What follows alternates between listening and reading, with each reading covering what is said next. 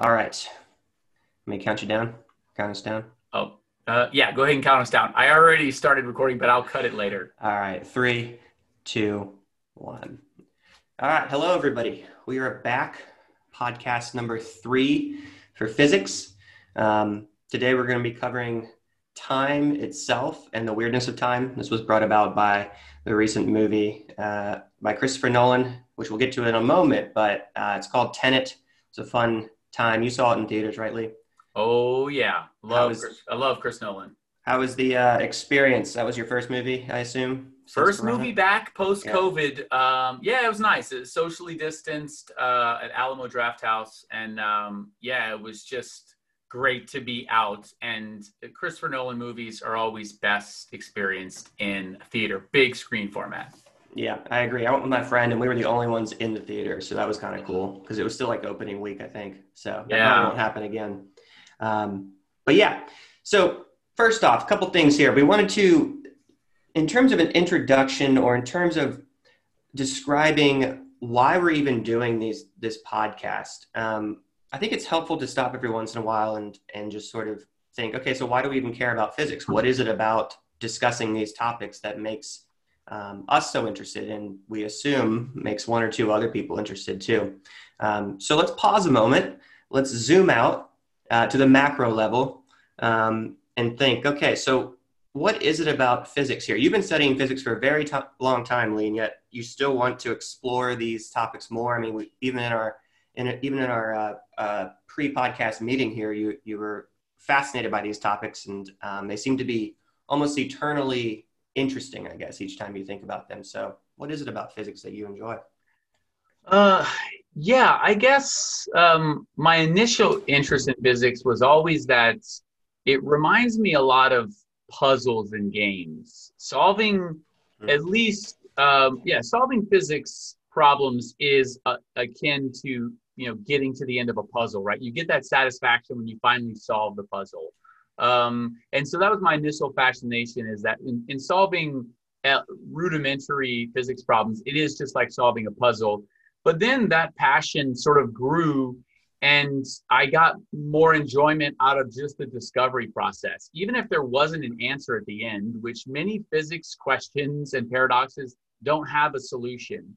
Um, it's the, the it's that thought experiment of going through and thinking about it that is just so fascinating. And it is the fact that there is still so much in the world that in the universe that we just have no idea about and that is just fascinating to me Yeah, when you were mentioning a puzzle there at the beginning, that reminded me of um, James, who works with us. People listen to this podcast. Some of you will know James, but um, one time he was he's a big puzzle guy. One time he was working on this like massive puzzle, um, and he it took him forever, but he was just you know dedicated to it. And he got to the very end, and there was one, puzzle piece missing. Uh, he was so angry, and I can only imagine that's how it is for a lot of physicists. I don't know if they're angry or not, but they get to the very end and there's always something missing, right? There's always some new thing that they're going to have to account for and then redo the whole puzzle eventually. it's it can be maddening imagine spending your entire life's work on solving uh, a physics conundrum only to find out that there is no solution for it or that it would work and many physicists have gone crazy with I that can- exact thing yes I would assume so. It makes sense. Um, but yeah, so Uh, josh what is your what is your fascination with physics good question, Lee. Um, I guess certainly not on the technical level. Uh, I remember I took, I mean, I really only took one physics class, and that was in high school. Um, and I was somewhat interested in it, but I think at the time, just the amount of formulas that I had to memorize and then math that I had to work through kind of put me off of it. Um, I think the, the concepts behind physics, though, have always been deeply interesting to me to understand why the world is as it is, or at least to get another perspective of why the world is as it is, I think is something that's going to always be um, curious to me, and I think curious to most people. And physics is one of the the most uh, technical, I guess, technical processes that we've developed as a species up to this point.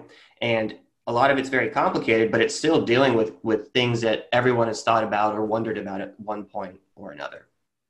And I think that's one of the way, uh, reasons this podcast could be helpful, or at least why I find it interesting, is because I have an uh, self-proclaimed expert like yourself Uh, no, I'm just kidding. You, you don't like that that term. No. Um, but mm, savant. I don't know. What what should we call you? Oh, no, not, not, neither of those.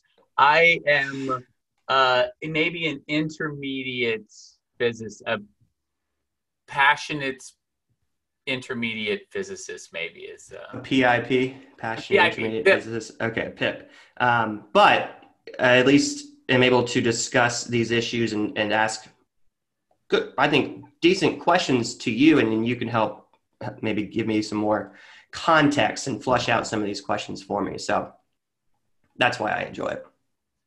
Yeah, great. Well, in in that regard, let's get into some of these questions here. So today we're covering, like I mentioned at the beginning. Oh wait, I always forget to do this. Okay, if you're listening right now, please subscribe to our channel, um, to Lee's YouTube channel, to my podcast. Again, share it with others if you enjoy it, or if you find it half interesting, or you think someone else would enjoy it. Um, yeah, the more more people that listen, the more interesting questions we can get in our next YouTube live session. Yeah, and, and on YouTube, you can't just click the like or subscribe button. You have to smash it. That's all the popular YouTube say. Oh, smash it. So I, I don't know what that means to smash a button. Maybe you can never use it again, but you're supposed to smash the like or subscribe button. Yeah, I'm a little too old to truly understand what that means, but there might be like an epidemic of broken computers across the country if yeah. uh, people take it too seriously. Um, okay, so back to the issue at hand time. Time's already progressed uh, progressed i don't know how many minutes about 10 minutes now since we started this podcast. Um, and it's obviously not going to go backwards or will it go backwards? Um, like we mentioned this was brought on by christopher nolan's new movie which is i would say mind bending is a good way to describe it. Lee would you like to maybe give not the plot per se but what are some of the most interesting sort of physics concepts that nolan like plays around with in this movie yeah, just like his previous movies, he sort of questions the nature of how we uh, observe the universe. Uh, as m- one of my favorite movies is Inception. That one has to do with dreams and being able to recreate and even um, get inserted into someone else's dreams. Tenet covers the concept of, of time and, and, and basically the directionality of time. Is it possible to create a device?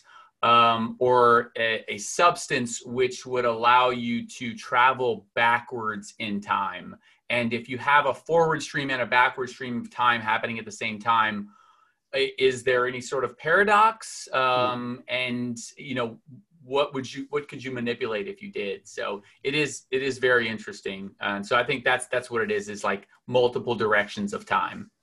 Yeah, there's a whole lot of what if questions we could ask about that movie perhaps some of them are plot holes perhaps some of them are are quite brilliant but we'll we'll leave that perhaps for another full podcast maybe after uh, people have had a chance to see it um, yeah but that does lead us into a good overview of what we're going to discuss today um, you've already touched upon most of them we're going to start off here talking about the direction of time itself um, again why does time always move forward or does time always move forward and then from there we'll move on to measuring time again how do we measure time? Why do we measure time? Um, how finely tuned is time? Can we get it down to the most micro level? And then finally, everybody's favorite paradoxes. I love these ones just because they make no sense and they hurt your brain, um, which I enjoy. Uh, so we'll get to those last. Again, for some reason, when you start traveling back in time, there's a lot of a lot of weird things start happening. A lot of paradoxes start immediately uh, emerging. Who would have thought? I know. Who would have thought? Um, I'd say certainly. I mean, that, I don't know what other kind of concepts there are like that, but it does seem like time travel seems to produce the most paradoxes right away. Like as soon as we start questioning something that we've already, we've always sort of assumed that time just goes forward, and we're like, well, what if we went backwards? Everything just falls apart. Um, so, all right, let's start off here with direction of time. Um, so there's a couple ways to think about this one, if we take it from the personal level, obviously time always moves forward, right? As much as we don't want it to, as much as we want to stay the same age, um, we want to maintain our youth, or perhaps as much as we want to go forward quickly so we can get to something that we are waiting for, um, it will progress at the same speed. But it also progresses quite relatively too. Like Einstein's famous quote about this was I think like a minute uh, sitting on a on a hot stove top uh, feels like an eternity. Where or it feels like an hour where an hour spent with a beautiful woman feels like a minute something like that. You know there's a yeah. couple many different ways you could you could phrase that but um, so time itself is relative in many ways. If you're doing something you love versus something you hate time will go more quickly or less quickly. But it does always seem to move forward. Is that is that indeed true on the technical level lee? Yeah uh, and, and maybe just a quick comment on the the um, the perception of time uh, and, and time's relativity. I feel like that might be just as much a, a, a, biological and neurological question as it is a physics question, like how we perceive and save memories um, probably disrupts our uh, perception of the passage of time. So we will not cover that today because I am definitely not an ex. I'm even less of an expert in that than I am in the technical nature of time. So um, yeah, really interestingly, when you start studying physics um, at, at, the, at, a higher level, you start to see that uh, a lot of microscopic physics properties are time invariant. And that means that um, time is essentially symmetric. What happens, it happens in the past and happens in the future happens so at, at, this, at the same rate and, and are symmetric. So therefore you could, move an equation backwards in time and you can move it in forward in time and it, it's, it's essentially just there's, there's no difference. Um, that is certainly a great theoretical treatise but it doesn't make sense to us on the macroscopic level right? Like as you said um, we only observe time in one direction. And so sort of a classic example is like if you were to watch a video of an egg cracking, you would know that that's in forward in time. But if you watch a video of an egg uncracking, going from a crack state to a whole, it's you know something is wrong. You know the universe doesn't work like that. So um, macroscopic observations are only one directional, and I think probably the reason why um, it, it, there's so many paradoxes is because causation determines so much of what we do in the world, right? It, it, time, I think, is even more of an important concept in space, right? If you think about when you go to go to meet somebody, it's just like, what time are we meeting, right? Like where we're meeting, we'll we'll figure that out later. But like we have to be there at the same time. We have to make sure we're going there at the same time. Um, and if you meet somebody, then you'll meet somebody after. Um, and if you eat, then you won't be hungry after. So there's a lot of causation that happens with time. So um, certainly we observe it to be that way. Um, is there any physics that dictates that it should? What do you think, Josh? Is there any physics that that says that it has to go one direction? Um, I would assume that there is at least some physics out there that says it has to go one direction because it wouldn't make sense if it didn't actually exist. If that makes sense. Like I'm sure they're going to be, and we'll get into it in a moment, but I'm sure they're going to be interesting theories that arise when we view things on like a microscopic level. But I think our perception of time on a macro level is so like it's one of the mo- most fundamental sort of assumptions we live by I mean, just think of it psychologically. If you were to say, like, anytime someone's stuck in the past, that's not a good thing, right? Or if you're trying to return back to something that happened to you previously, that's never going to result in growth or maturity on a on a personal level. Um, well, maybe maybe not never, but um, those sorts of things you can't always be looking backwards or even try and return to the past because it's just not helpful. Now you can look back on the past and try and you know resolve past traumas you had, but um, you can't go back there. So I don't know. What do you think about that? I think you've hit on something very important, which probably falls outside of the realm of physics and falls under more of the, the field of uh, psychology and, and potentially sociology. And I think that's that we, I think as a species, what makes humans unique is we, we can regret things, right? We, we can focus on like what we did in the past and, and we can use that to change our behavior. I think we probably do that to our detriment. I can't tell you how many hours I hours or days or months I've wasted thinking like I really I should have done this instead of this. Well, yeah. yeah, sure, but there's nothing you can do about that now. So you stressing is not doing anything. Think about if it happens again, what would you do differently or how would you position yourself? And um, the physics driving this has to do with thermodynamics. Um, doesn't seem like that would be a field that would dictate our passage of time, but uh, the second law of thermodynamics states that the entropy of the universe is always increasing. It's actually a little bit more technical than that, but that's essentially what it says. And so you say, okay, great. The entropy always increases. Uh, what is entropy? entropy is essentially a measure of the disorder in the universe or the disorder in a system. So an egg in its natural state right after it's been laid, it has relatively low entropy as compared to an egg that is cracked. It's very disordered, it's asymmetric, um, it's very difficult to quantify it. Um, you know, same thing like if you have an ice cube, a perfectly um, cubic ice cube, you could define it really well. Well, if you take a jackhammer to that and you smash it into thousands of pieces, it's a lot harder to describe that state. It's a lot more disordered. And so it now kind of makes sense that time has to flow forward because things are always getting more disordered, right? When you are um, a baby, you know, you present some disorder in the universe, but as you grow up um, and, and, get older, you have more and more things, you have more information, you persuade other people's information.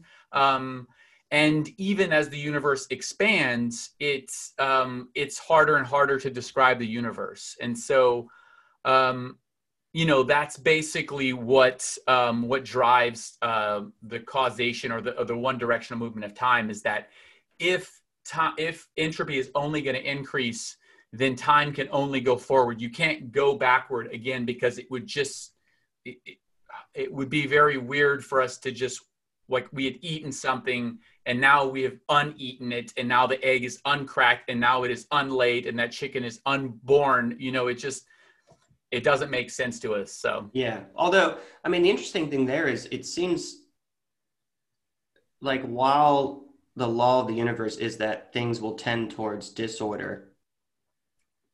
I would think that the anomalous thing about life itself is that life is the struggle for order. Because like if you're a baby, you're not going to feel disorder until you're probably I don't know what age these days, maybe 50, who knows? Uh, maybe you could tell me a little bit better than me. No, I'm just kidding. Uh, hopefully, hopefully, you don't wait till that long until you realize your life is disordered. Well, but you can feel you can feel things change, right? You can feel the same sort of like you feel different, and then as you end the, like near the end of your life, obviously once you die, that's disorder, right? You you like dissolve out of i mean whatever happens next it's disorder. But there are brief periods of order like even the egg um, and now or example that you gave the egg itself has to be formed within the hen right? And that is a creation of order for some reason. And then you crack it and you can't get it back after that. Like once you crack it there's no going back which is the part that which is the part that makes sense there. But it is this strange thing about life that there's some weird clawing towards order for some reason yeah, well, I think um, again, I think that's definitely a a psychological construct that we you know like in our mind even like the difference between your room being organized and your room being disorganized likely doesn't change the entropy that much. The entropy it's, it's tough to visualize but you know you could probably just think about it as how how easy is it to describe the state of it, right? So you could pretty easily describe the state of a newborn and say, here's um, from the time he was born, here's the the the, the sonograms, here's um, the weight at birth, here's the eye color, here's this. Imagine trying to describe your entire life to somebody, right? Like to describe every single person that you hmm. influenced all everything you bought everything you created that is all adding other variables into the universe. And at some point it probably becomes increasingly difficult to quantify all of those. So yeah that makes um, sense. yeah. So yeah i think probably a good follow-up to that is to to think about the reason why we are one of the theories of why we're in an increasing entropy state is that the Big Bang um, started at a minimum entropy state. So at the point of the Big Bang, it was pretty easy to characterize the universe. And after that, um, you know, particles started, or um, atoms started getting bigger and bigger. It started off by quarks getting together and making hydrogen, and then they made helium, and then other sort of uh, systems started to come together. Then planets started to form, and then biological beings started to form. And so um, that low entropy state um, essentially the only way to progress from there was to be in an increasing entropy state. So okay, so very similar actually to a newborn, I, I, guess in terms of analogy. At the beginning, pretty easy to describe as it expanded out. More and more things happened. More and more complexity um, occurred, which led to more disorder and entropy. Yep. Interesting. So that means that time can only go forwards. Is there a way that time? I mean, how would we even conceive of, conceive of time going backwards, though? I mean, would we have to reverse entropy basically? Yeah, um, I think you could consider. Yeah, I, if you considered the universe starting in a maximum entropy state, it, it's kind of tough. Um, you know, it, to me, it seems kind of tough to visualize that. That like, imagine the universe starting with everybody already in it, right? You just came to being and all of a sudden you're just in this maximum entropy state and then all of a sudden you start getting younger until the point at which you die which is what we consider now you being born. Um, but it would essentially just the life cycle would start would just be reversed. You start really old or you start older and then you always get younger and then you just observe that you know essentially what is interesting is um, as we know it, the physics seem odd, right? So gravity would would go up instead of down. How would that right? work? Well, think about how we observe um, how we observe things, right? okay. So if I hold this yeah. pen, yeah. Uh, in one second, it's going to be here and so I know that if I start a stopwatch, it's and I drop something, it's always going to go down. Hmm. If time is going in reverse, I know that if I let go of this out of its hand, it's going to go up. Um, and uh, yeah, it, it's, it's kind of tough to think about it, but I guess that is one um, possible way to think about time going in reverse. Okay, so that would basically this just then kind of be the end of this universe, and then work your way backwards in a way. Yeah. Um, so then time that seems to be, I mean, this is kind of a, another topic perhaps, but time and space, which is are in, inextricably linked because both of them create entropy. So if you're going forward in time, more entropy occurs. If you go backwards in time, less entropy occurs.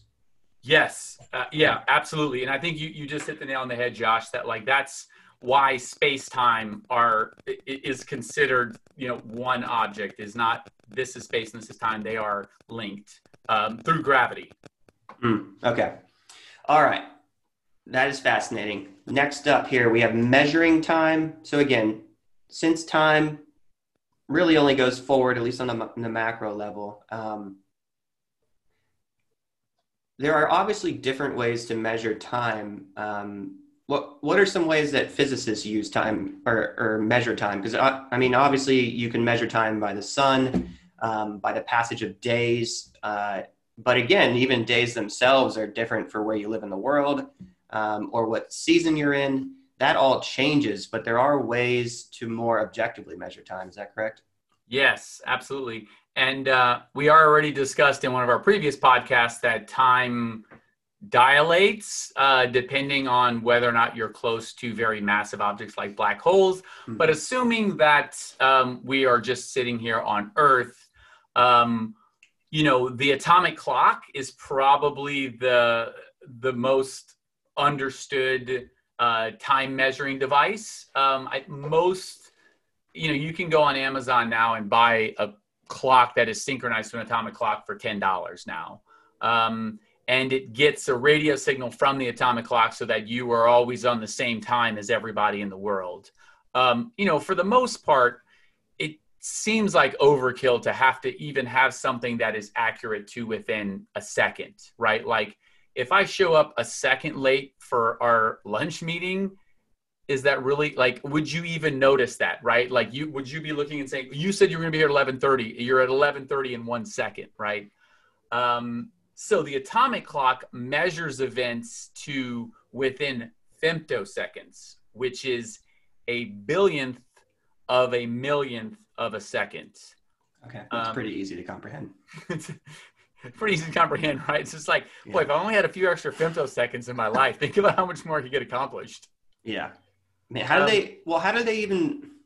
This might be too technical of a question, but how do they even do that? How do they like measure to such a fine degree? What are some ways that they do it?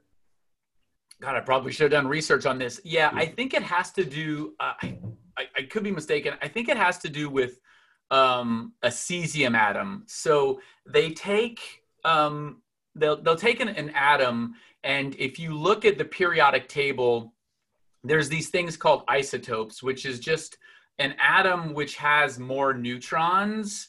Um, and for the most part, atoms traditionally only like to stay in one state, right? They know that's like, hey, there's too many neutrons in here. Like, we'll keep it here for, you know, a minute or a day. And so these things have half lives before it will decay. And so there are certain uh, atoms that have very, um, exact decay rates and so they find mm. something that has an exact decay rate um, and they're able to measure it on that time scale and they know hey this thing always happens at six femtoseconds and i think it's i think that is the accuracy plus or minus one femtosecond so i think that's what the atomic clock and that's why they call it an atomic clock it's an atom with some sort of decay rate again i could be mistaken on whether or not it's cesium but it is based on that type of structure but what what observes it? Because obviously the human is too could could never under like could never say, oh yeah, that was six. That was definitely six, not five femtoseconds. Like how do they even observe it?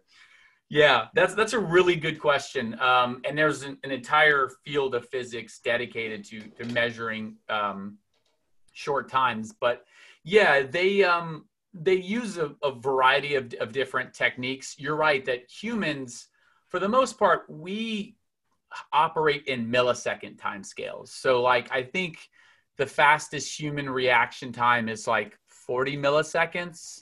Um, so that's 40 thousandths of a second. This thing is happening, you know, on a millionth of a billionth of a second. Like you, you just couldn't hit a stopwatch fast enough. And even a stopwatch, the electronics inside of it aren't yeah. that fast. And so they use these devices um, it's probably something like a, a streak camera. A streak camera um, essentially when a so when a particle gets emitted, let's say from cesium, um, if it's an elect probably an electron or probably a photon, um, they will have a device which will um, streak that photon across a screen. So you can imagine that like when it comes, um, you basically like apply a really fast it's an electric field to it and hmm. so um, you can find out exactly when that thing came into the to the streak um, so anyway it's okay. a fast type of um, they call it a camera it's not a camera as, as you and i know it but um, they use it to measure very fast particles interesting yeah um, so femtoseconds uh, that's a billionth of a millionth of a 2nd mm-hmm. Okay, and then I assume, as all as humans always do, we want to get uh, finer and finer. We, we we don't want to stop there, right? So there are there are there greater or I, I guess even smaller times than that that we've been able to observe. Not we, but you know, you know what I'm saying. we, you know, the royal we, the yeah, humanity, humanity.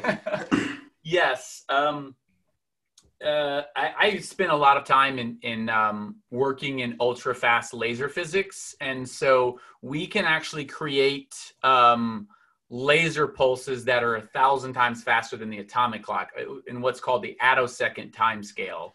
And you know, physicists uh, often get accused, mostly by engineers, of just doing things for the sake of doing them without any practical application this actually does have practical applications. Um, when you know atoms you know decay or when plasmas interact when you're trying to create a fusion reaction electrons and photons move on time scales very fast. Femtoseconds um, you know atoms rearrange themselves on the on the scale of attoseconds and so if you want to find out exactly what's happening to a system as you apply a laser as you apply a magnetic field um, these are two common fusion devices. Um, they do magnetic fusion and laser fusion is the two that i sort of worked on you want to know what happens to the system as I start this reaction because fusion reactions are based on symmetry. And so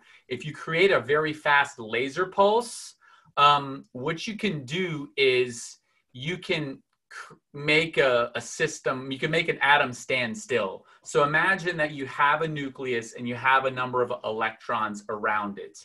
Um, if you can hit it with a laser pulse very fast, so that you immediately excite an electron out of that state, you can recreate what the system looked like at that point, but it's dependent on how fast you can get the electron out of there. You can get the particle out of there. So um, they do all of these tricks with laser pulses where you just can make them shorter and shorter. Um, and it has to do with passing them through crystals. Um, you can imagine that, like, if you have a laser pulse that is one second long and you have another pulse that is one second long, um, what you can do is you can put them in this doubling crystal, which is what we talked about in our last podcast. And um, if you delay it just so that they only touch, they only combine at a certain time, then those two one second pulses can create a millisecond pulse. Well, then you can put two millisecond pulses to create a microsecond, and then so on and so forth. So that's how you create them, and that's the application of them. Okay, fascinating. Um, I assume I assume there's some sort of limit to that. Obviously, I guess you just get to zero. Is that the limit? Like, how do you keep going shorter and shorter and shorter? Um, yes. So, uh, you know, I think uh, you in our current means of making short pulses with with lasers, um, there is probably some there's probably some limit um i don't know what that what that limit is. There is certainly a i mean maybe this is your question is how short is it possible for you to even go in the universe? Sure. Um you know a lot of this is dictated by something you really like which is the uncertainty principle and, and that states that traditionally you think of you can't measure the momentum and the position of an object with exact precision. You can measure exactly where a particle is but you're not going to know exactly how fast it was going. Or you can measure exactly how fast it was going but you don't know exactly where it is. You can um, change the physics of that equation and you can relate it to energy and time. So at some point um, you know if it's energy times time um, you know can never be below a certain limits then um, it's probably just a, also a measure of how low of an energy state can you get and that will dictate the um, shortest time. It's currently unknown. Um, there it, it seems logical and most physicists probably would argue that there's got to be a lower limit. We just don't know how finely you can you can tune that. Okay yeah, I wouldn't. I mean, again, it's hard to even kind of comprehend what that looks like at that at that sort of micro level in terms of time. Femto level, even. Yeah, femto, even whatever's above femto. Um, femto, atto. Actually, yocto, I think is. Yocto, I like that one. Yocto, yeah. 10, that's a millionth of a millionth of a millionth of a millionth of a second. Is that five? Five millionths? Exponential? Four. Four? Four. Okay. That's four million. So 10 to the minus 24. So, you know, it's, it's kind of like, it's just like astronomical figures when you talk about, oh, how big is, is this uh, universe? And you think about the number of particles, it's way past what humans can understand. You know, a billion dollars and a trillion dollars is even tough for us to, to comprehend. So this is just going the other way. Is like you start dividing things so finely that you lose – you don't have any basis in reality for what something that small looks like. Yeah, that reminds me of uh, Zeno's paradox. Have you heard that before? Mm-hmm. Um, which I think, like you said, it, it, it. So the paradox is, let's just say you have a turtle in a room, and the turtle is going towards the door. If you said, okay, so this turtle is going to go halfway towards the door, and it's going to stop, and it's going to go halfway towards the door again, and then stop, and it's going to keep doing that, it never actually reaches the door, theoretically. Um, and that's again, this leads excellently into paradoxes themselves with time because there is some kind of there's some breakdown. Something happens on the micro level at some point where you just kind of have to leap over the threshold into reality from theory if that makes sense. I guess that's yeah. kind of what humans are. We're kind of the the go between between theory and reality. Um, but yeah the, the zeno's paradox was always so like it's so brilliantly simple and and ridiculous like almost ridiculous. You're like well of course the turtle is going to pass the doorway right it's just going to keep walking but if you did it with by mathematical principles, it actually, I mean, I don't know math that well, but it never does get to no. It, they would say in it, that's a, calculus or maybe even a pre-calc concept mm-hmm. that's called the limit.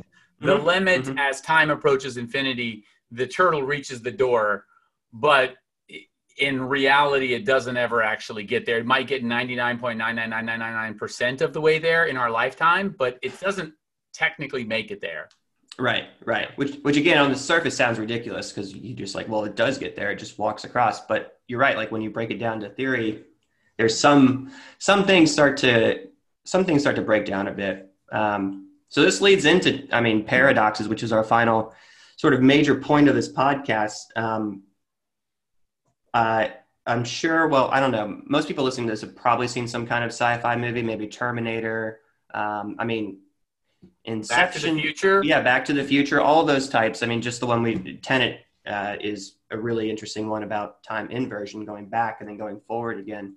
Um, but there are always these weird paradoxes that arise, um, and we wanted to cover maybe three of them, three of the most uh, well, we found most interesting ones. So, how about this? Let's I'll, I'll, we'll go through each of these paradoxes, but as sort of a setup. Um,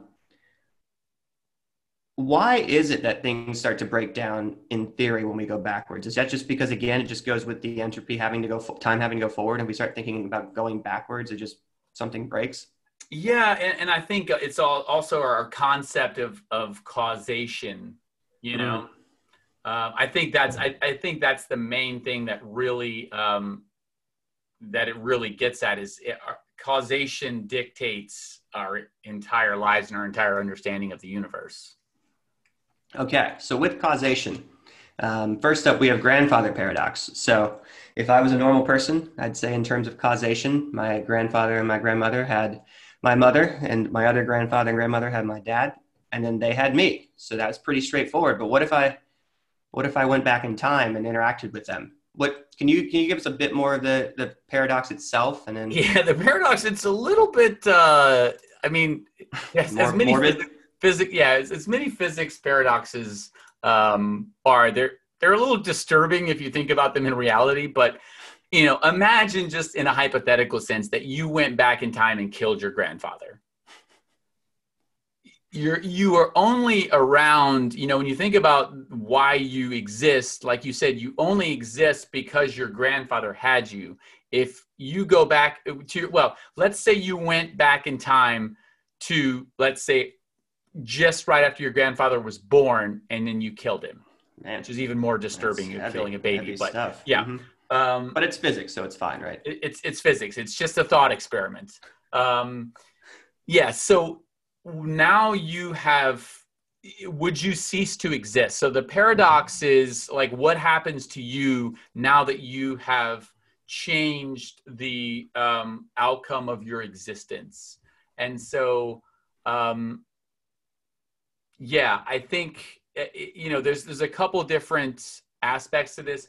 Most physicists, uh, movies have their own treatise on, on how they do this, but most physicists um, would probably argue that this would create um, the multiverse, which uh, the Avengers talked about having multiple different timelines that like you have just branched off of the standard timeline and you have created an alternate timeline where your grandfather did not did not exist but you do um, and uh, it's uh, really difficult for us to to fathom that. But if time travel is possible, then there's not really any paradox in there. The timeline where your grandfather did exist still is happening. There's just now an alternate timeline. So that's generally how um, movies like Avengers and some other movies get around it. Is, is there is a there's a, there's a multiverse. But would you still exist in both timelines? Yeah, in in the multiverse, um, assuming time travel is possible, there can be multiple versions of yourself in time. But if you, but it would seem like even in the in that second alternate timeline, if you killed your grandfather, what like it would seem like that timeline going forward would just be you not being born, right? Um, it, it, would seem like that. Um, I mean, it's, you know, in terms of physics, I would ask what what removes you from that timeline. What physical force takes you out of that timeline, right? Like you've clearly found a wormhole or something to, to like be able to go back in time and if the the laws of the physics laws of the universe have allowed that then you're back in that that timeline and if somebody asks you and says, "Hey, uh, how are you born?" It's like, actually, I wasn't born in this timeline. I was born in a different timeline. I just came and killed my granddad. they'd probably be like, "Wow, you're really messed up, dude. So, can you go back to your timeline? We don't want you in ours." But then in that timeline, let's just say there's a third timeline where you don't kill your granddad and you just kind of hang out with him for 50 years. Then eventually you're born again, and there's two of you. Would that also be another timeline? That um uh, well, that would only be that would only be two timelines, right? Yeah, you had your original timeline, and then you have a, a branch where in that branch you either choose to kill him or you choose not to kill him. If you choose not to kill him, yeah, you're on a branch and you exist in that timeline. You, yeah, are obviously aging, so you would not meet you would meet your younger self as your older self. Um, well, what what about this? So you don't kill your grandfather in the original timeline. So there's a second timeline where you're just hanging out. You get older and older, and then eventually you meet your younger self. But then your younger self grows up, goes back in time, and then kills you and your grandfather at the time that you came back. What happened? I'm making it more and more ridiculous. But what would happen then? you're asking. You're you're asking some really uh, ridiculous questions. Yeah, uh, you know, it's um it, it, it, this is why these things are paradoxes is because we don't currently know how to, to test these things. Um, and it's a it's a lot of speculation. Yeah it you know i guess the the natural physics example is that you know the the world would ex- exist just how it normally does. And if you were able to travel back in time and create a new timeline then it's weird, but you just you're living that timeline just as normal. Um, there is probably this is probably a good point to mention this uh, concept of the butterfly effect. Mm-hmm. Um, you know, we we're going to mention it, I think, in maybe another paradox, but like the butterfly effect says that um, you know, if a butterfly would have flapped its wings to the left instead of the right when you were born, maybe you would have ended up being the president of the United States, right? That a tiny, insignificant, what you think is insignificant event um, has far reaching implications as you sort of map that out from time. Um, and so maybe that's like in that timeline you're living like you decide not to kill your grandfather, but you stop for ice cream and then they run out of ice cream and your granddad never buys an ice cream cone for your grandmother. And so you maybe you are never born. Like you don't know the implications of your actions. So just by you going back in time, there's the butterfly effect would say that there's no way that that timeline would still would still map out where you would be exist in it. Yeah, there would there would be a new timeline that was created. I'm just yeah, with the multiverse part, I'm curious if it just seemed like the original timeline would cease to exist then. There, wouldn't necessarily be two different timelines. There's just a new timeline that occurs.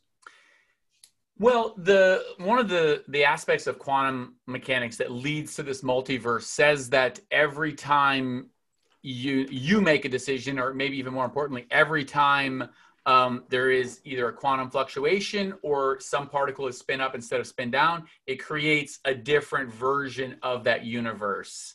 Um, and so these these multiple different universes already exist. Again, we touched about this touched on this a little bit in our last uh, podcast where we talked about an electron taking multiple different um, pathways, and it'll always take all of them unless you force it to only take one.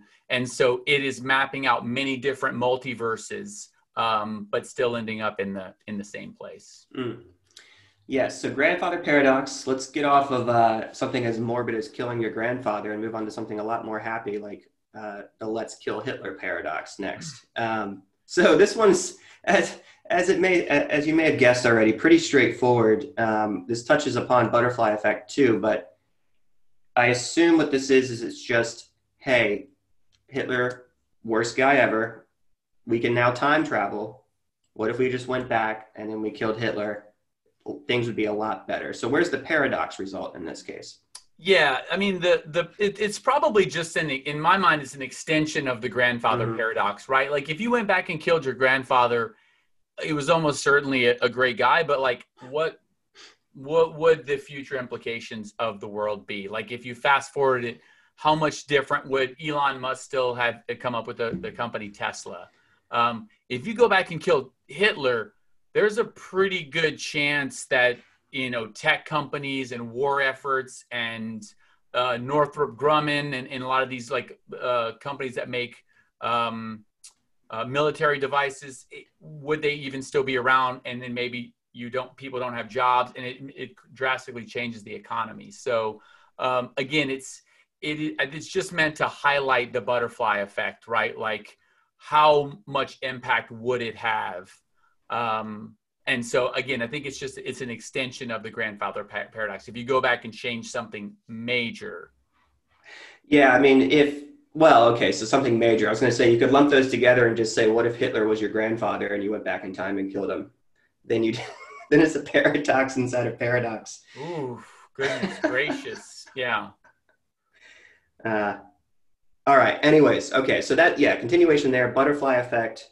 Um, so finally, we'll go. We'll end on one that maybe is a bit uh, lesser lesser known, and that's called the Polchinski paradox, which I didn't know about till very recently. Um, now, correct me if I'm wrong, but this is my understanding of it. Say you have you're playing you're playing pool, right? And you have a, a billiards ball, um, and you're about to you're about to send the billiards ball towards whatever other billiards ball would help you win the game. And then it, there's this wormhole that emerges, and you're like, oh, let me send the wormhole or let me send the billiard ball through the wormhole and see what happens. The problem is that the the other side of the wormhole uh, comes out right where you would send the billiard ball in. So the problem is once you send it in, it's then going to emerge at the exact same time right where you would have sent in sent it in, and thus it hits the it hits itself somehow and then can't move. Is that is that a half decent summary of this? That's yeah, and it's also very mind-boggling. Yes, you're exactly right. Imagine you're playing pool, and as you hit the cue ball, the cue ball goes into a wormhole, goes backward in time, and then hits the hits itself before it launches.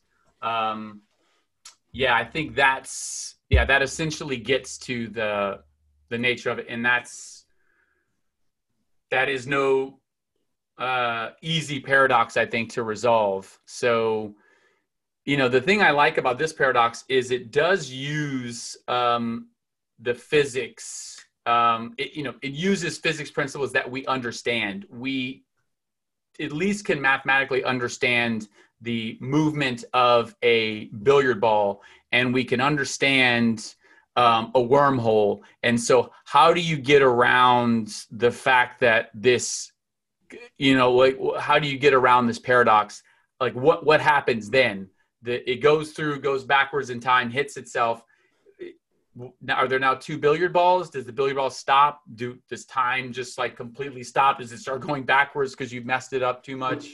Um, and there's uh, i think there was there was some research done recently um, uh, uh, interesting enough about the butterfly effect, and they did some uh, quantum uh, simulations using qubits, and the finding was that um, essentially uh, quantum mechanics doesn't really see the butterfly effect have any noticeable difference. They created these states that were reproducible in a quantum computer and reran the simulations, just slightly perturbing the initial state, and the outcome was essentially still the same. Um, we don't know how that scales to the macroscopic level, the world that you and I and everyone else lives in. Um, so I think that um, part of that research showed that it's possible in in something like this Polchinski paradox that if uh, if a billiard ball was to go back in time, it would hit the other billiard ball, but in such a way that it still went through the wormhole because there is some deterministic world we went into. Um, you know, they they call that I think like a timeline protection hypothesis or something, which is really just a theory that physicists put in place to make sure that we don't have to think about this too hard, right? it's like, uh, don't let it mess it up because it messes up the entire universe. It's like guard- guardrails, basically. You're on this yeah. high, dangerous road, and you're like, let's put some guardrails up because we're going to fall off. Right. Um, yeah, I guess. I mean, so if we want to sum all this up in terms of these paradoxes and time travel and trying to think about going back in time, I suppose there's probably three different options um, in terms of what could be true. So one is what we started with with the multiverse. So something splits off and a new a new timeline is enacted.